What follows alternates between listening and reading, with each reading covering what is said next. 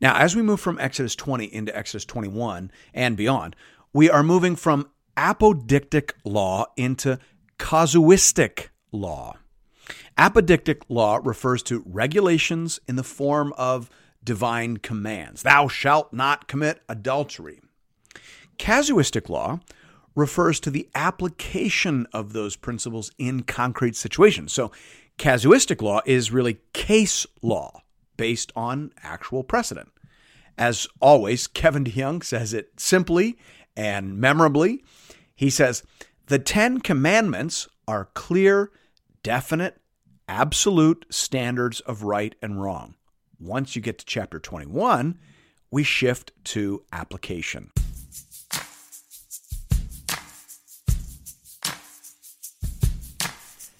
Welcome back to Into the Word with Paul Carter. I'm your host, Woody Woodland. The Ten Commandments set out clear, definite, absolute standards of right and wrong. But how should those standards be applied in everyday situations? That's the matter we turn our attention to today in Exodus chapter 21. Here to tell us more about that is our Bible teacher at Into the Word, Pastor Paul Carter. Your word is a lamp unto my feet.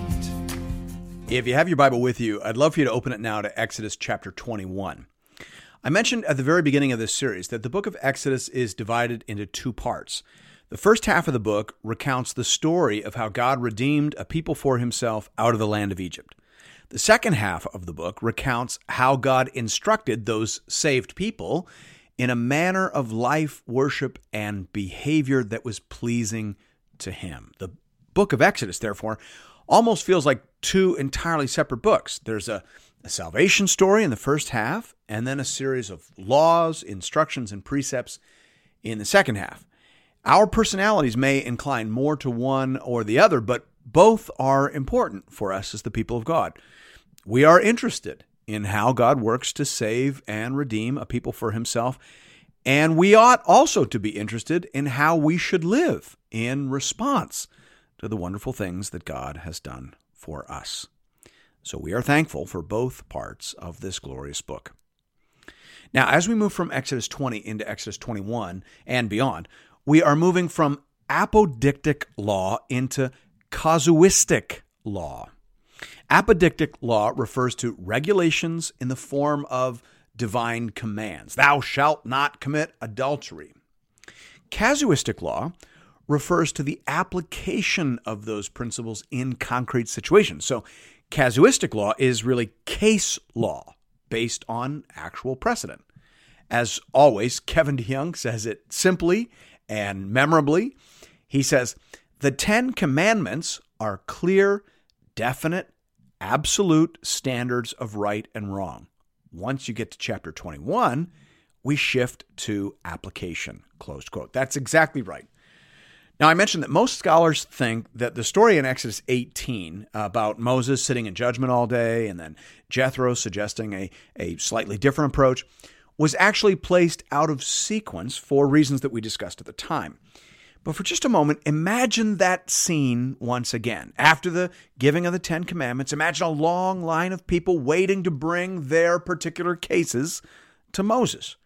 Moses has already heard the Ten Commandments, and he is able to receive divine application by means of revelation.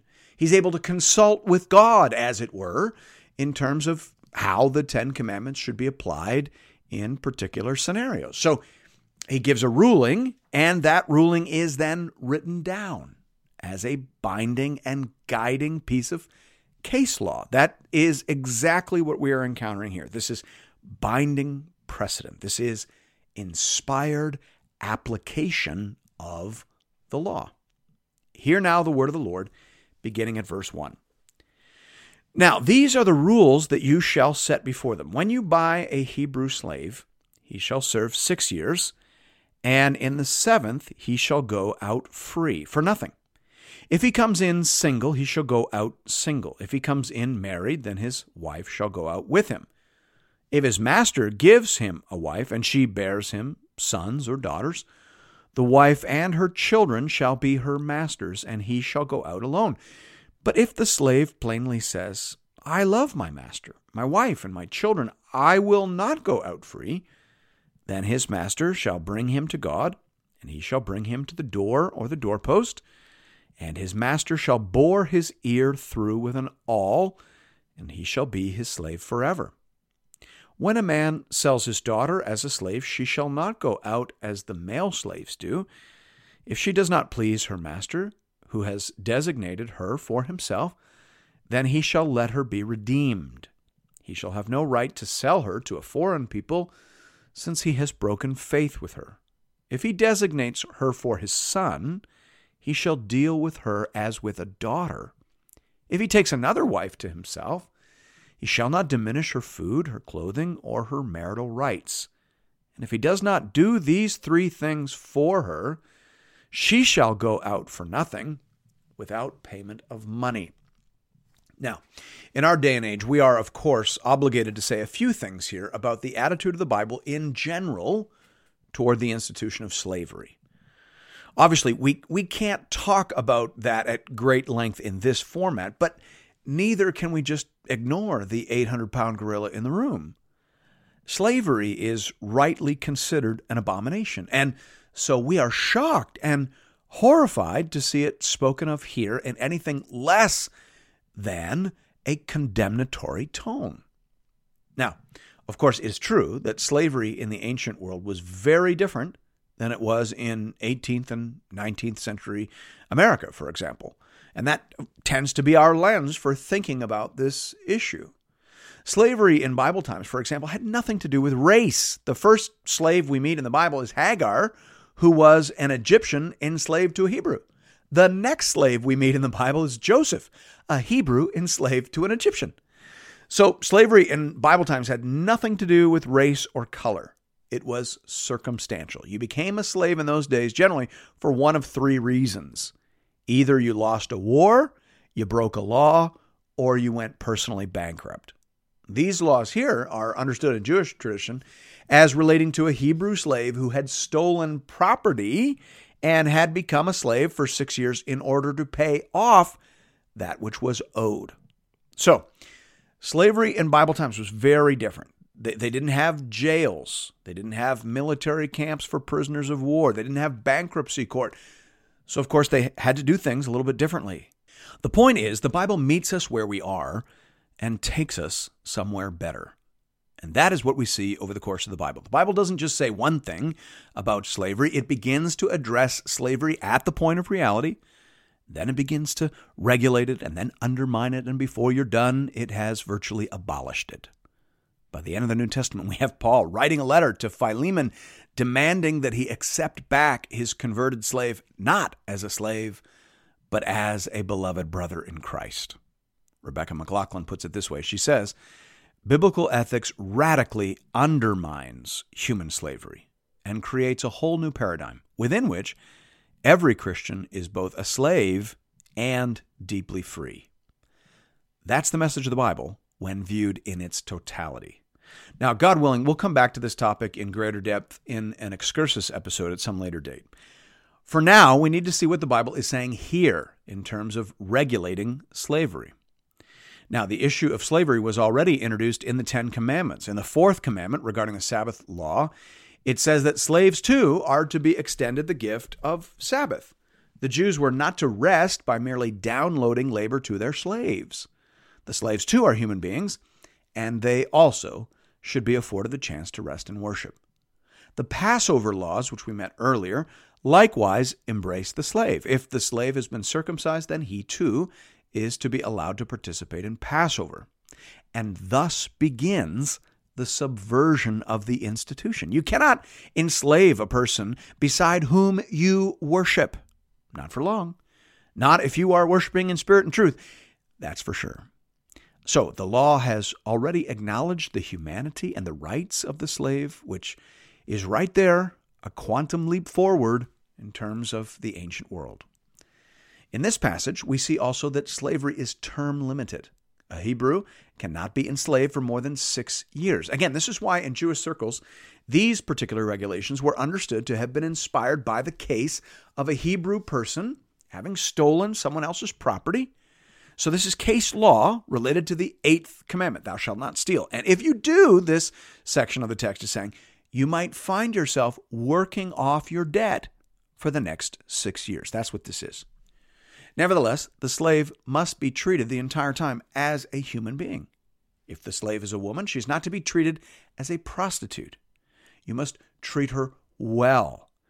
Uh, the, the case being imagined here is a man who sold his daughter into slavery in a home because he himself was not able to provide for her. She must not be treated as a prostitute. In fact, the situation envisioned is that she has been given as a bride either to the master or to the master's son. But in any case, she must be treated with dignity. She must be treated with humanity. That's the basic idea being communicated here. We jump back into the text at verse 12. This section from verse 12 to 17 deals with three capital offenses murder, gross dishonoring of parents, and kidnapping. Another application of the eighth commandment. Verse 12 Whoever strikes a man so that he dies shall be put to death. But if he did not lie in wait for him, but God let him fall into his hand, then I will appoint for you a place to which he may flee. But if a man willfully attacks another to kill him by cunning, you shall take him from my altar that he may die. So here we see the distinction between what we call manslaughter here in the West with first degree murder. First degree murder implies some premeditation, it implies malice of forethought. That is murder. But if two people get into a shouting match and one guy hits the other guy and he dies, that is not typically treated as murder. Again, we can imagine such a scenario being brought to Moses, and we can imagine him going to God for a divine application, which is now being codified here as casuistic law. Verse 15 Whoever strikes his father or his mother shall be put to death. Here we imagine a grossly rebellious son being brought by relatives or concerned citizens to Moses, who hears that this person has actually dared to strike his parents, a clear and egregious violation of the fifth commandment. In such cases, the offending individual should be put to death. Now, perhaps a, a quick word is necessary here in terms of contemporary application. One of the things that changes as we move from the Old Testament to the New Testament is the fact that in the Old Testament, the church was also a nation. In the New Testament, the church exists inside every tribe, tongue, and nation on planet Earth. That's the trajectory. And so certain changes are required to accommodate that trajectory. And one of those changes has to do with the application of the civil law. Christians in Romans 13 are required to obey the laws of whatever nation they find themselves operating within.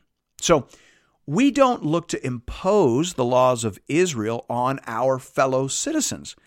We can, of course, encourage our leaders to be instructed by this model community, but our obligation now, according to Romans 13, is to submit to the lawful civil authorities that we are under. Now, that isn't to say that these laws, therefore, have no application in the church. Of course, they do but they must be transposed into a New Testament key.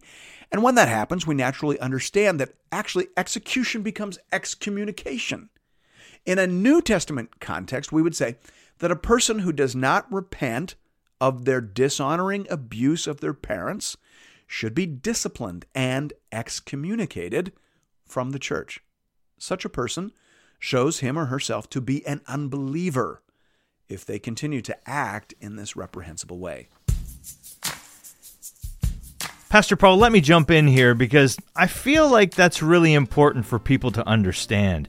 These chapters are about how to apply the principles contained in the Ten Commandments. But in order to do that, we have to think about our particular context. And our context today, as New Testament believers living in the 21st century, sure is different than the context of someone living in Israel in the 12th century BC. So, how do we do that? How do we transpose these principles into a New Testament key? Yeah, that's the million dollar question, isn't it? Well, as I mentioned in the program audio, we have to recognize the fundamental fact that in the Old Testament, the church and the state were one and the same.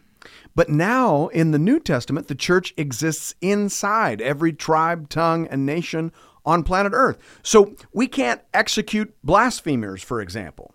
In the New Testament, the king bears the sword, not the church. Now, you're referring, I think, to Romans 13 there, right?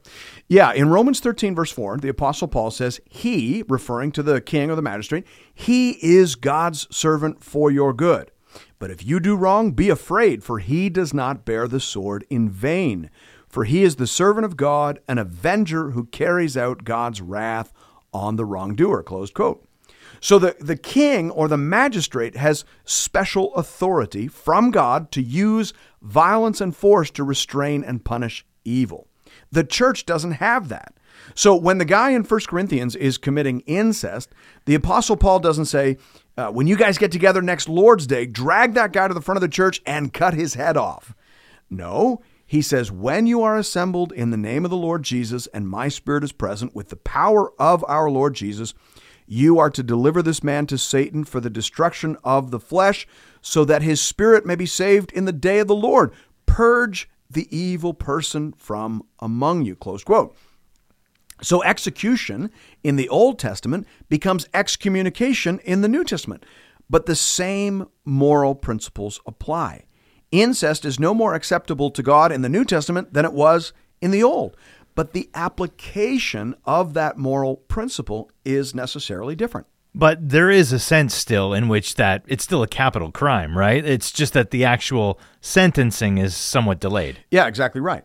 In the New Testament, the act of excommunication actually serves to warn the individual that if they persist in this behavior, they will face eternal damnation at the final judgment.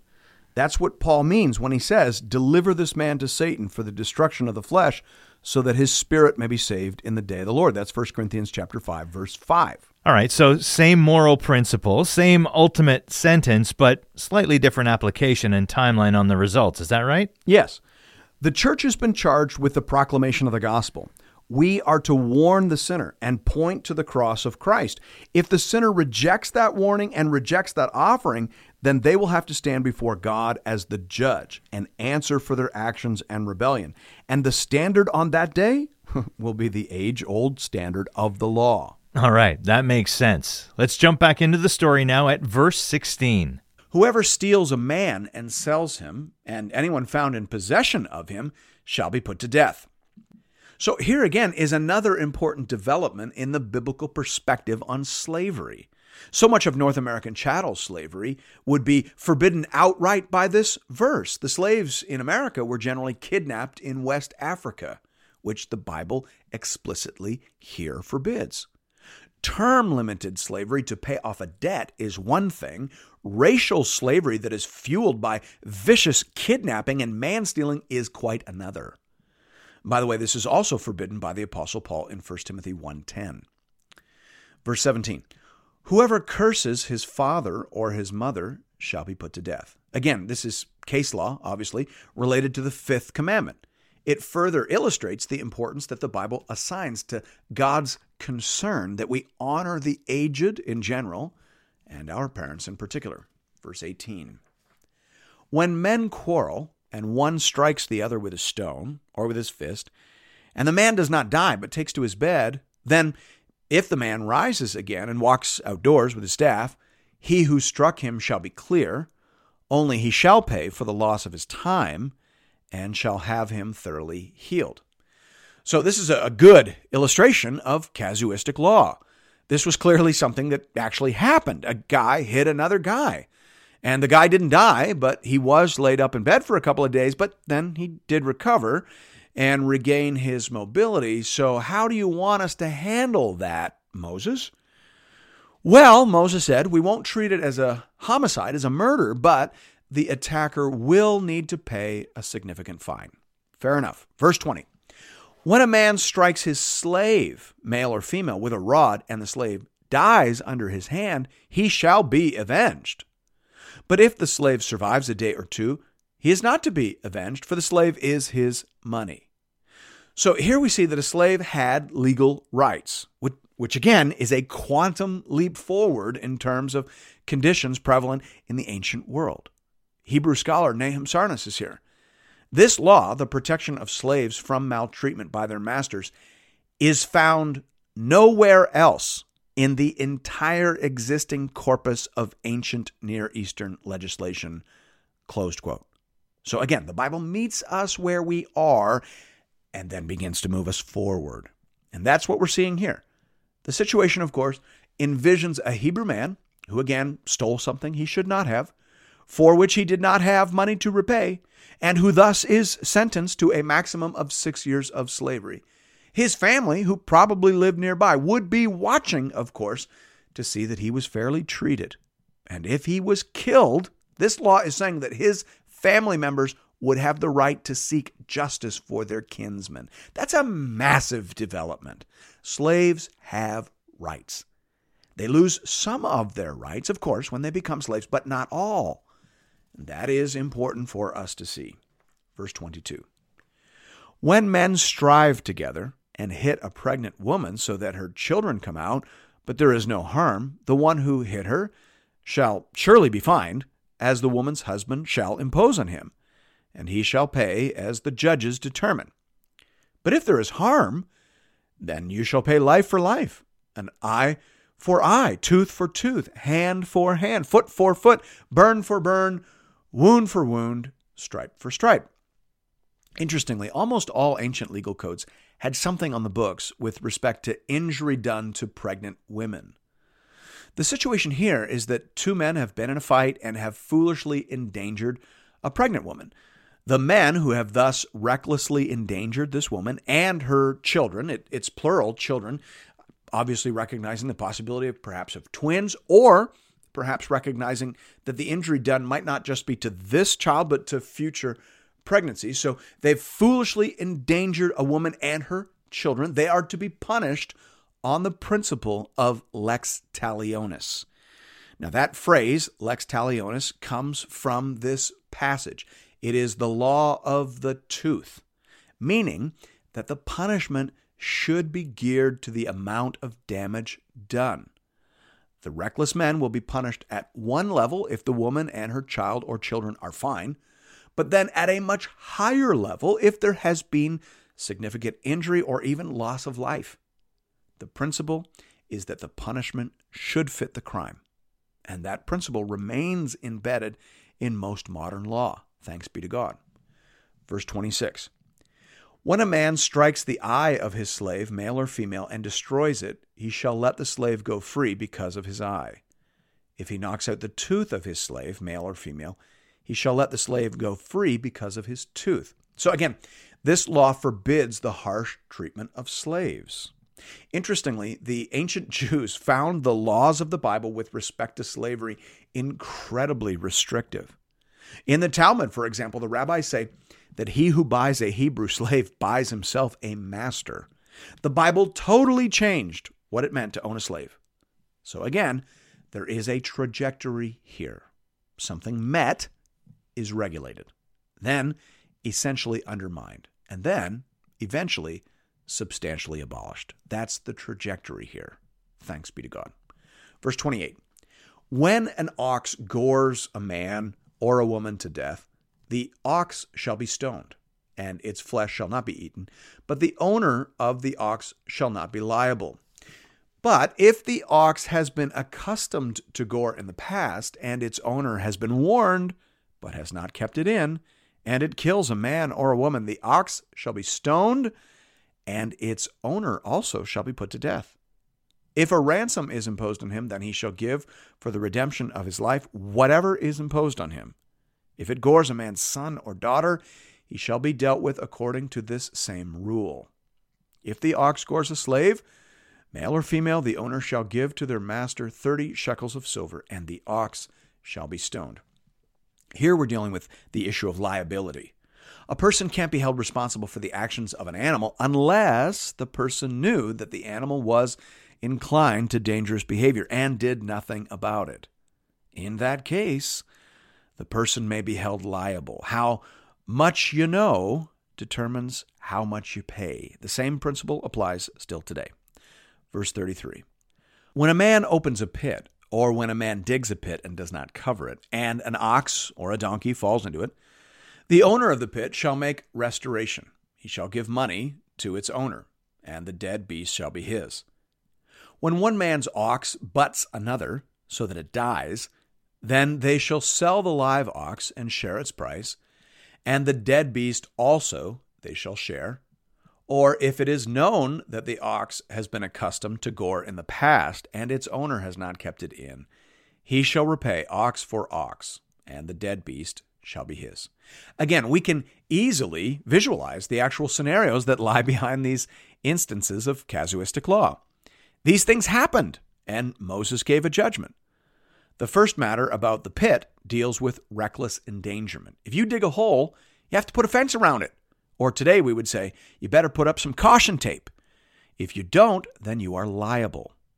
The second example is another case of liability. When animals injure each other, losses are to be shared unless you knew in advance that your animal had a tendency to act in a dangerous manner.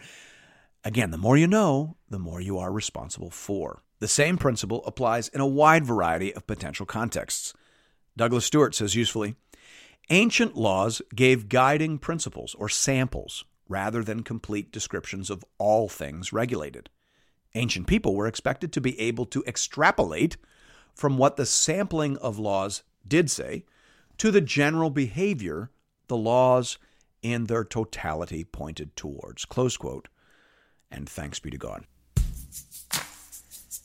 And thank you, friends, for joining us for another episode of Into the Word.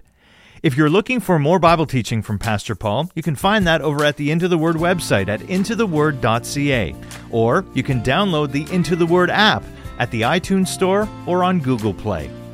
And don't forget to tune in to Life 100.3 next Sunday morning as we continue our journey together through the whole counsel of God. We'll see you then. Your word is a lamp unto my feet